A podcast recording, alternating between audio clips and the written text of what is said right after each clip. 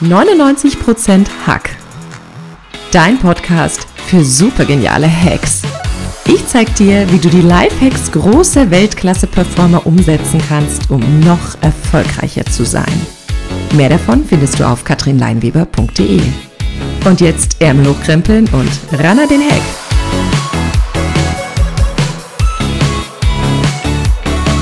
Herzlich willkommen zum Podcast 99% Hack. Mein Name ist Katrin Leinweber und ich bin dein Host für diesen Podcast.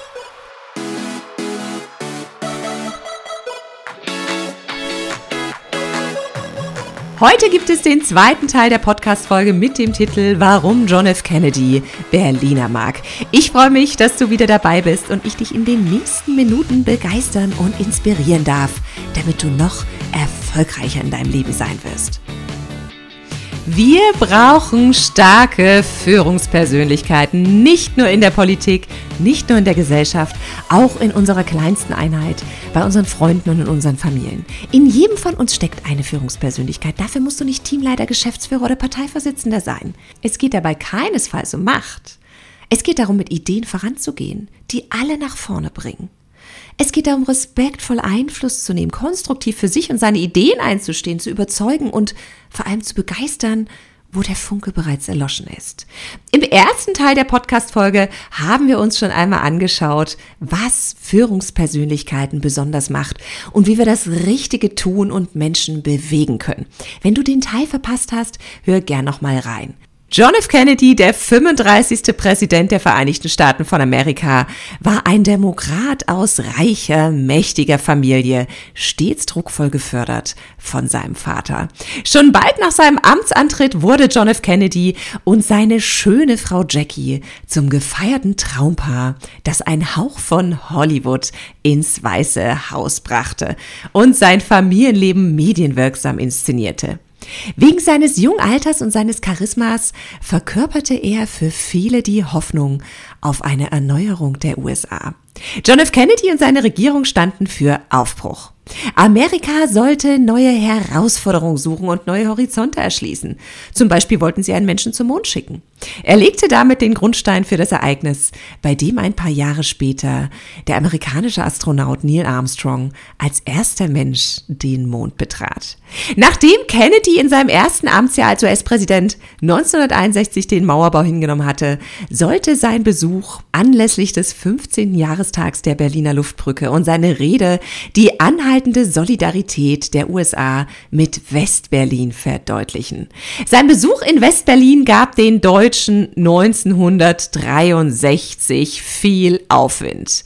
Ich bin ein Berliner ist sein berühmtes Zitat aus der Rede, mit der er bei seinem Besuch in Deutschland zur Legende wurde. In die kurze Regierungszeit Kennedys während der Hochphase des Kalten Krieges fielen auch historische Ereignisse wie die Invasion in der Schweinebucht, die Kuba-Krise, die Eskalation des Vietnamkriegs sowie die Zeit des zivilen Ungehorsams der afroamerikanischen Bürgerrechtsbewegung. Die Hintergründe seiner Ermordung 1963 sind bis heute in der Öffentlichkeit umstritten. Kennedy hatte viele Facetten, aber er war vor allem eins, eine starke Führungspersönlichkeit. Und darin liegt auch ein Geheimnis seines Wirkens. Wie kannst du nun die Menschen in deinem Team, in deiner Community mobilisieren? Oft werden wir mobilisiert, etwas zu tun, wenn es ein mobilisierendes Ereignis gibt. Das kann eine persönliche Krise sein. Das kann auch der Moment sein, in dem du am Morgen in den Spiegel schaust und zu dir sagst, genug ist genug. So geht's nicht weiter. In einem Unternehmen kann es zum Beispiel ein schlechtes Quartal oder ein geflopptes Produkt sein. Oder nimm Covid. Das war historisch das wohl mobilisierendste Ereignis, was es jemals gab. Es hat alle Menschen auf dieser gesamten Erde mobilisiert, gewisse Sicherheitsmaßnahmen zu unternehmen, um das Ziel zu erreichen, die Ausbreitung des Virus zu verhindern und vor allem gesund zu bleiben.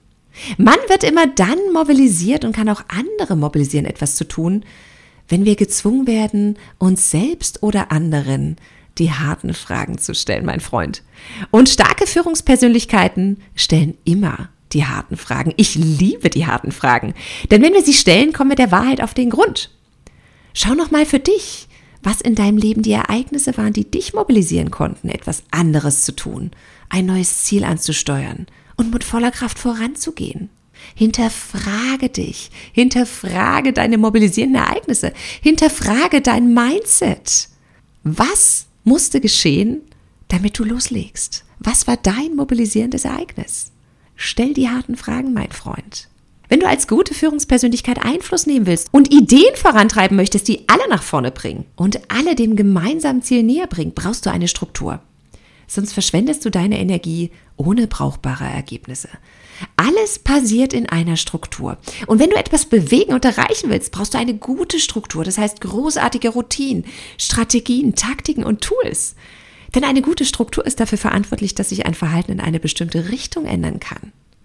Wer von euch wollte schon mal abnehmen und hat erstmal den ganzen Süßkram aus den Schränken aus der Wohnung verbannt. Du siehst gerade nicht, dass ich meine Hand hochhebe, aber ich tue es, mein Freund. Denn damit haben wir doch schon mal Struktur geschaffen, um unser Verhalten, kein Süßkram mehr zu futtern, positiv zu beeinflussen. Allein mit dem Wille kommen wir nicht ans Ziel, denn es gibt genug Versuchungen auf dem Weg dahin. Willpower doesn't work. Selbst jede Familie hat eine eigene Struktur. Wer ist schon einmal mit jemandem, den er liebt, zu Weihnachten zu dessen Familie gefahren und hat gemerkt, dass sie eine vollkommen andere Gewohnheit und Routine haben, die Weihnachtstage zu verbringen? Meine Hand ist wieder oben, mein Freund. Welche Strukturen, also Routinen, Strategien, Taktiken hast du in deinem Team, in deiner Familie, in deiner Partnerschaft oder bei dir selbst erschaffen? Wenn ich zum Beispiel mit meiner Freundin Kati trainieren gehen würde. Kati ist eine absolute Göttin. Wenn ich mit ihr trainieren gehen würde, würde ich schnell merken, dass ihr Training einer ganz anderen Struktur und Strategie folgt als mein Training. Kathi ist wohlgemerkt die definierteste Frau, die ich kenne. Wenn es bei ihr darum geht, Muskeln aufzubauen, geht es bei mir nur darum, an einigen Stellen halbwegs trainiert auszusehen, mein Freund. Deshalb wäre ich beim Workout mit Kathi nach zehn Minuten abgehängt. Kathi, wenn du das jetzt hörst, du siehst göttlich aus, meine Liebe. Die Struktur deiner Routinen, deine Strategien und deine Taktiken sind essentiell für das Ergebnis, was du erreichen willst. In deinem Team, in deiner Familie, für andere oder für dich. Also frag dich gern, welche Struktur, welche Routine, welche Strategie muss ich etablieren, um dahin zu kommen, wo ich hinkommen will, wo meine Familie hinkommen will, wo mein Team hinkommen will, wo meine Community hinkommen will. Überlegt euch gemeinsam, welche Taktiken, welche Tools, welche Routinen ihr braucht damit ihr euer gemeinsames Ziel auch wirklich erreicht. Eine wahre Wunderwaffe großartiger Führungspersönlichkeiten liegt in ihren Werten und den sozialen Normen, die sie etabliert haben. Wenn du ein Team, eine Familie oder eine Community führen willst, geht es um Werte, Werte, Werte, mein Freund. Sie fragen sich genau im Vorfeld, was sind die Werte meiner Community? Und wie kann ich diese tagtäglich ansprechen? Im Gegensatz zu dem Ziel oder dem Ergebnis, was wollen wir, beschreiben die Werte eher das, wie kommen wir dahin? Sprich nicht nur die Ziele an, sondern sprich vor allem die Werte deiner Community an. Kennst du die gemeinsamen Werte deines Teams, deiner Community, deiner Familie? Wenn ich deine Kinder unabhängig von dir nach den Familienwerten fragen würde, wären das die gleichen, die du mir nennen würdest? Wenn es nicht die gleichen sind, ist die Wahrscheinlichkeit deutlich höher, dass es häufiger zu Konflikten kommt.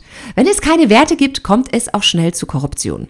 Kenn die Werte, wenn du sie nicht kennst, diskutiere sie, erfrage sie und vor allem kommuniziere sie. Denn wenn alle die gleichen Werte teilen, passiert etwas ganz Wunderbares. Jeder achtet genau darauf, dass die Werte auch eingehalten werden. In diesem Punkt kannst du dich als Führungskraft dann mal ganz entspannt zurücklehnen, mein Freund. Als Führungskraft kann es passieren, dass du auch mal Dinge entscheiden musst, die nicht immer auf Gegenliebe stoßen. Dass du die harten Dinge tun musst. Dass du vielleicht angegriffen wirst, dass du dich und dein Verhalten verteidigen musst. Wie kannst du damit umgehen und wie kannst du es vermeiden, nicht in diese Position zu rutschen? Ein großartiger Hack, den alle Weltklasse-Performer gemeinsam haben, liegt darin, nicht sofort in Reaktion zu gehen. Du wirst angegriffen, du bekommst eine E-Mail mit Vorwürfen, schreib gern deinen Text, aber schick die Mail nicht ab.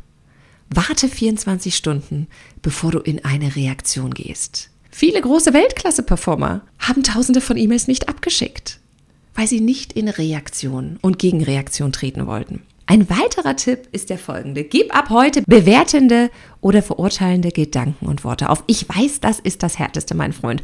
Denn wie oft sind wir uns selbst gegenüber bewerten? Wie oft behandeln wir uns selbst ekelhaft und reden uns klein?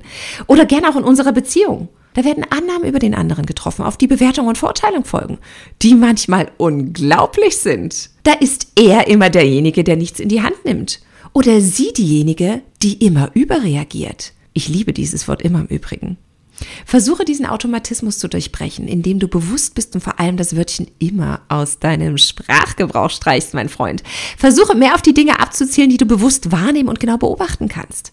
Beschreib, wie es dir damit geht, wie du dich damit fühlst. Da wird aus einem nie räumst du hier auf ein. Ich sehe, dass oft viele Dinge bei dir auf dem Boden liegen. Das ärgert mich, denn ich habe erst heute Morgen aufgeräumt. Vielleicht lachst du, aber das sind entscheidende Formulierungen, wenn es darum geht, Konsens mit einem Teenager herzustellen oder eben auch nicht. Nutze deine Stimme, ohne zu generalisieren, ohne zu bewerten und zu verurteilen, ohne falsche Annahmen zu treffen und vor allem ohne herablassend zu sein. Ich muss es jetzt kurz zum Besten geben, aber es gibt wirklich Untersuchungen, dass 30 Prozent der Männer es nicht merken, wenn sie einen herablassenden Ton treffen. Sie hören diesen Ton nicht. Vielleicht war es gar nicht beabsichtigt, dass dieser Mensch mit dir so redete. Er hat es selbst gar nicht wahrgenommen. Also schau mal, wo du vielleicht mit Herablassung reagierst und was das beim anderen macht. Wenn es dir doch passiert ist, entschuldige dich. Ich bin die erste Person, die sich entschuldigt, wenn ich merke, ich habe jemanden verletzt. Versuche unterschiedliche Blickwinkel und Perspektiven einzunehmen. Je weniger du bewertend oder verurteilt oder auch herablassend bist, desto weniger Angriffsfläche gibst du nach außen und desto schneller wirst du mit deinem Team, mit deiner Familie und deiner Community dein Ziel erreichen. Damit sind wir am Ende des zweiten Teils dieser Podcast-Folge angekommen. Versuch die Menschen in deiner Community zu mobilisieren. Finde gemeinsame Werte und vor allem sei klar in deiner Kommunikation. Vielleicht wirst du nicht der nächste Präsident der Vereinigten Staaten, aber eine großartige Führungspersönlichkeit in deiner Gemeinschaft. Ich freue mich auf unsere Verabredung zur nächsten Podcast-Folge. Bis dahin, ran an den Heck.